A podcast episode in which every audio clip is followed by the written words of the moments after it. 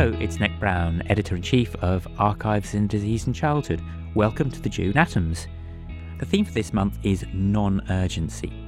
Okay, I'll admit it, I find the ending salvo to a paper to the effect that more studies are urgently required oddly enervating. In essence, I think there are four reasons.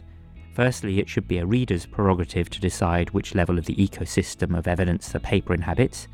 Secondly, it feels as if the authors are perhaps trying too hard. Thirdly, it has an oddly counterintuitive diminishing effect on one's confidence in the findings. It's easy to misconstrue as saying, we're not sure our findings stand alone, let's get some more evidence. Finally, on a pedantic, rather semantic point, it often represents a misuse of the term urgency, which of course means of an importance requiring swift action.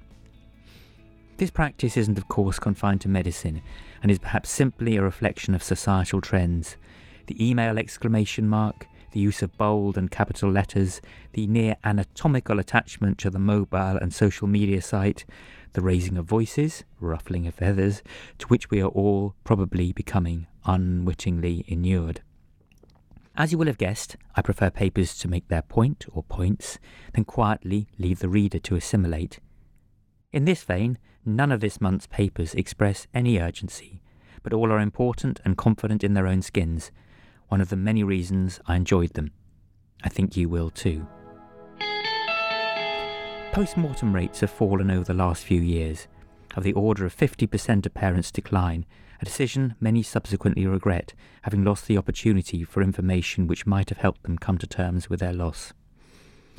Though non invasive autopsy, NIA for short, based on MRI and CT, and minimally invasive autopsy, which is MIA, as well as a limited laparoscopic examination with complementary investigations such as microbiology and placental histology, are now well developed.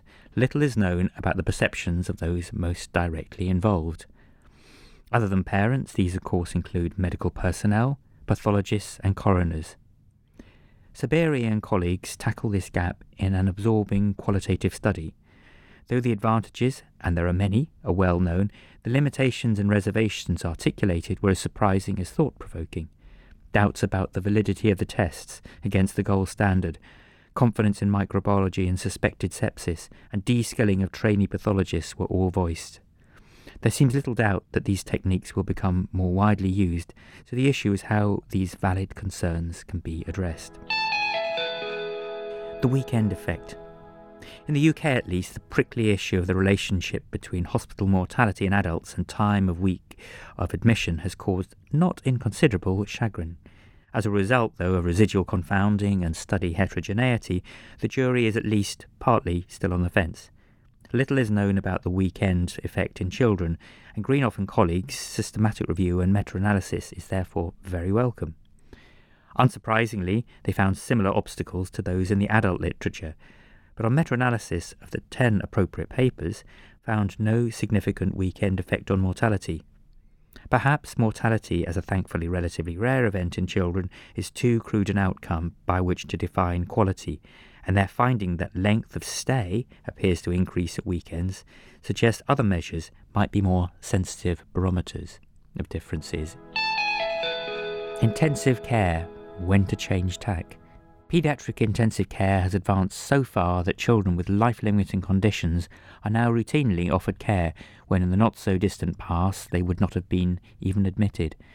Numerically, the greatest numbers are those with cardiac, respiratory, oncological, and neurological diagnoses, and an elegant linkage study by Fraser, an accompanying editorial by Pearson, put these changes into perspective and overall 58% of PICU admissions and 73% of deaths concern children with life limiting conditions.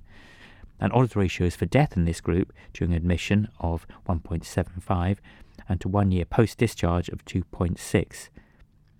So, though the majority of such children survive this year, the papers mount a cogent argument for consideration of palliation in the broadest context for the subgroup for whom intensive care is often merely prolonging the sadly inevitable old injury patterns and new debate.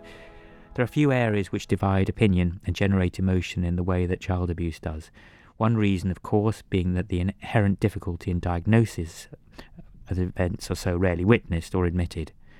One area which has been extensively studied is that relating to the triad of signs subdural hemorrhage, retinal bleeds, and encephalopathy in non mobile children, and possible non accidental shaking. New evidence, of course, as in any debate, is to be welcomed. In 2016, the Swedish Agency for Health and Technology Assessment published a systematic review which challenged this association. Given how divisive the area, the report unsurprisingly generated a strong reaction, and in this issue, Kemp and colleagues provide their response.